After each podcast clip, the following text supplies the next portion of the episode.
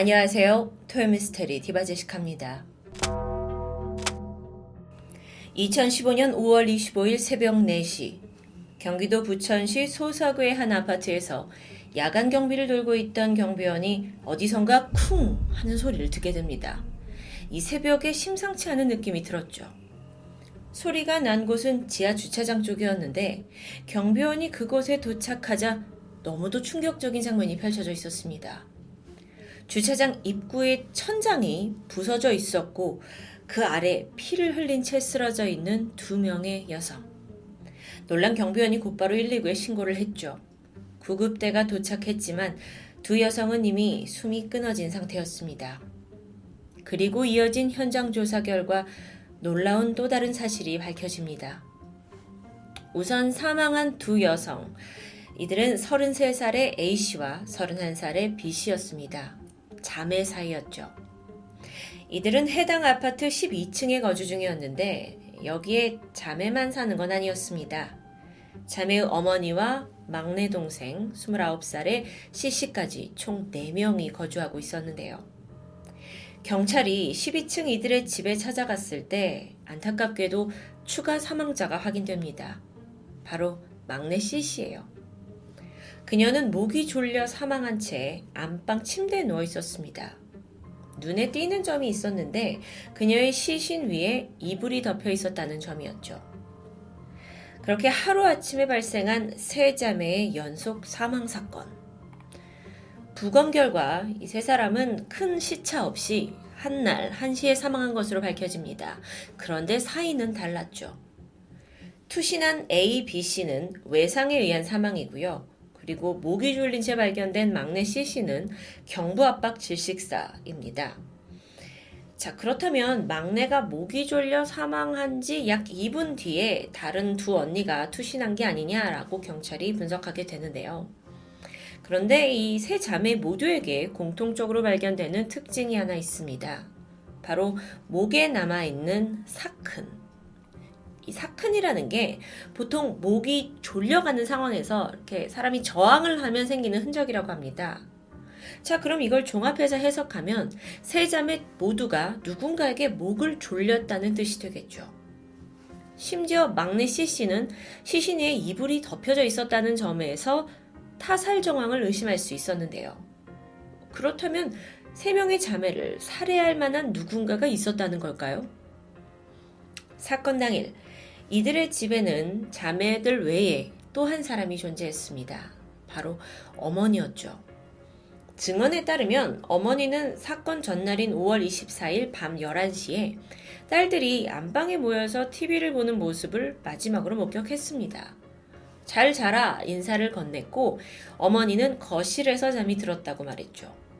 그리고 몇 시간 후 새벽에 이 어머니는 딸들이 음, 차례차례 죽음을 맞이하는 순간에도 이걸 전혀 눈치채지 못했다고 말하는데요.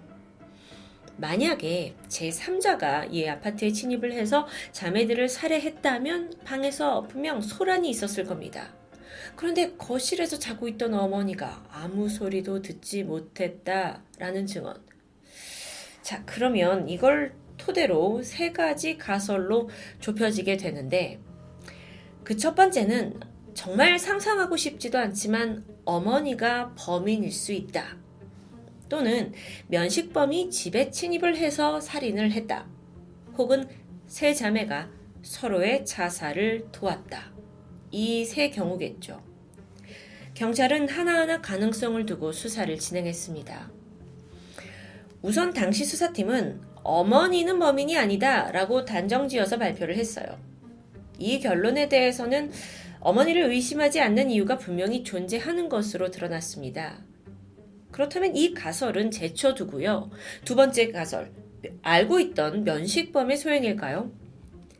모두가 잠들고 있는 사이에 뭔가 이 집안에 대해서 알고 있는 사람이 들어와서 세 자매를 죽였다는 시나리오. 조사 결과 하필이면 이 사건 당일에 아파트 CCTV가 작동하지 않았던 게 밝혀집니다. 경비원분이 청소를 하던 중에 기계를 잘못 만졌는데 이게 꺼져버린 거예요. 하필 그날요. 그런데 그 외에 사실 현장에 누군가 강제로 침입한 흔적은 찾지 못했습니다.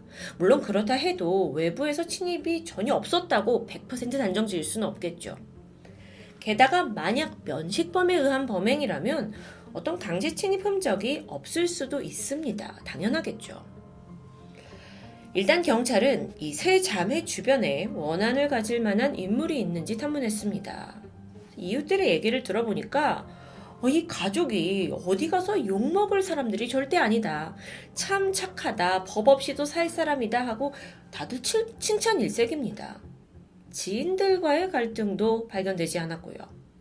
아, 그러면 혹시 뭐 친척 또는 가족 간의 불화가 있었나 싶었는데, 그러면서 밝혀진 게 사실 이 집엔 이 세 명의 자매 피해자 위로 두 명의 언니가 더 있었습니다.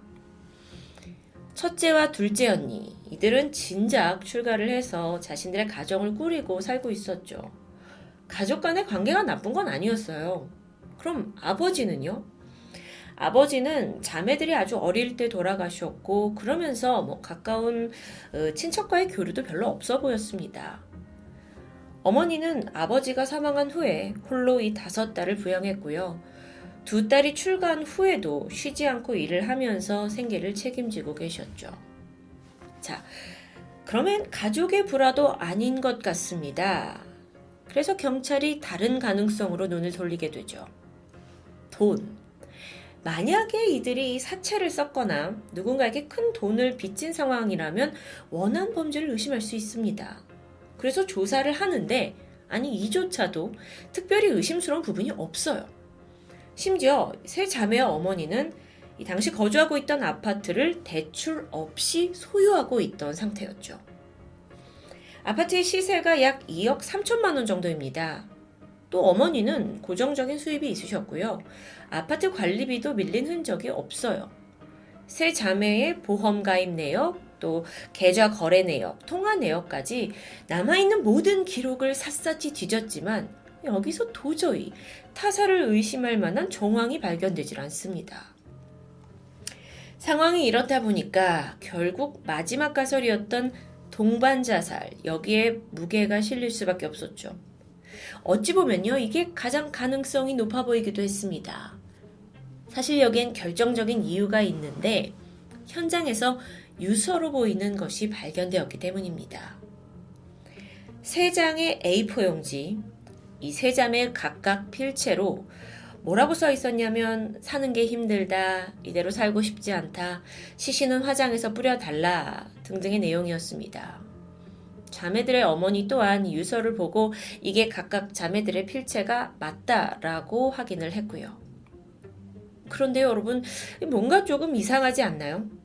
아무런 징조도 없이 갑자기 자매 세 명이서 하루아침에 동반 자살을 한다? 같이 살고 있는 엄마를 홀로 남겨두고 보통 동반 자살이라고 하면 대부분의 경우에 어, 이들이 같은 형태의 죽음을 택한다고 합니다. 그러니까 뭐 예를 들어서 다 같이 약을 먹고 쓰러진 채 발견되거나 또, 또는 다 같이 투신한다던가 하는 경우겠죠. 그런데 이들의 경우에는 투신과 목졸림이라는 자매간의 각기 다른 양상을 보였습니다. 전문가들은 이게 결코 일반적이진 않다고 말하는데요. 음, 그럼 혹시 독극물이나 뭐 마약에 취했던 건 아닐까요? 경찰이 즉각 정밀 부검 그리고 현장에 또 정밀 감식을 실행하게 되죠. 그리고 모든 조사 끝에 마침내 결론에 도달합니다. 이 사건은 세 자매의 동반 자살이 맞다는 결론이에요. 부검에서 약물 섭취의 흔적이 발견되지 않았습니다. 외부 침입에 어, 흔적이 없었죠? 그러니까 제3자의 흔적이 전혀 남아있지 않았던 겁니다.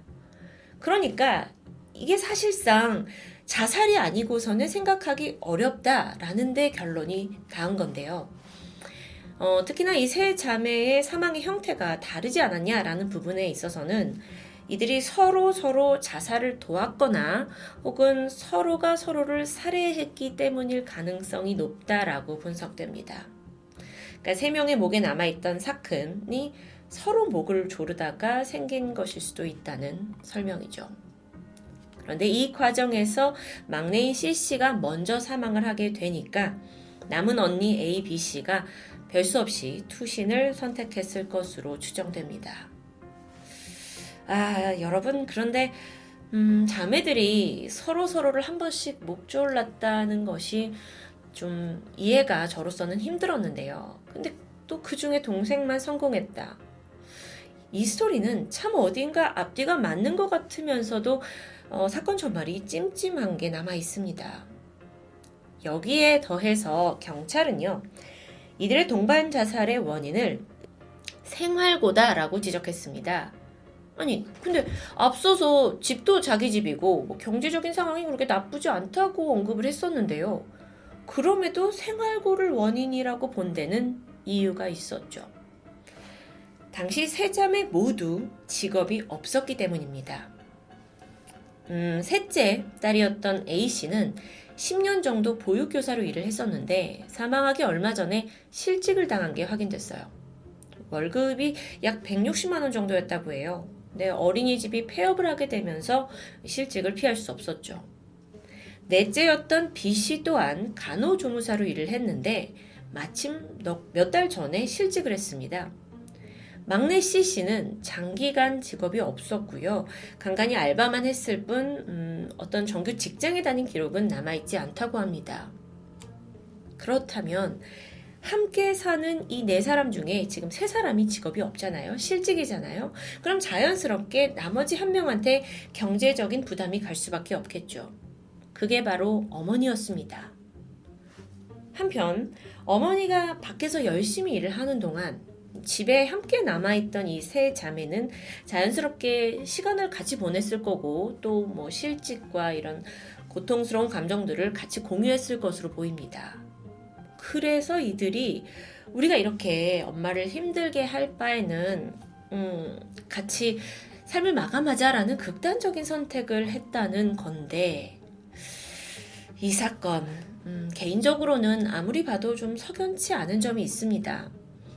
생활고가 문제였다 하는데 어머니가 고정적인 수입이 있으셨잖아요. 그리고 이 가족들이 먹고 사는 데 자체는 큰 지장이 없었다고 알려져 있어요. 기초생활수급자도 아니었고요. 이런 상황에서 한 프로파일러는 이들의 사망 원인이 우울감의 공유에서 비롯되었을 수 있다고 분석했습니다. 그러니까 실직이라는 어떤 극한 상황에 놓여 있을수록 감정 공유는 사람들끼리 더 깊어진다고 해요. 힘든 걸 같이 겪은 사람들이니까요.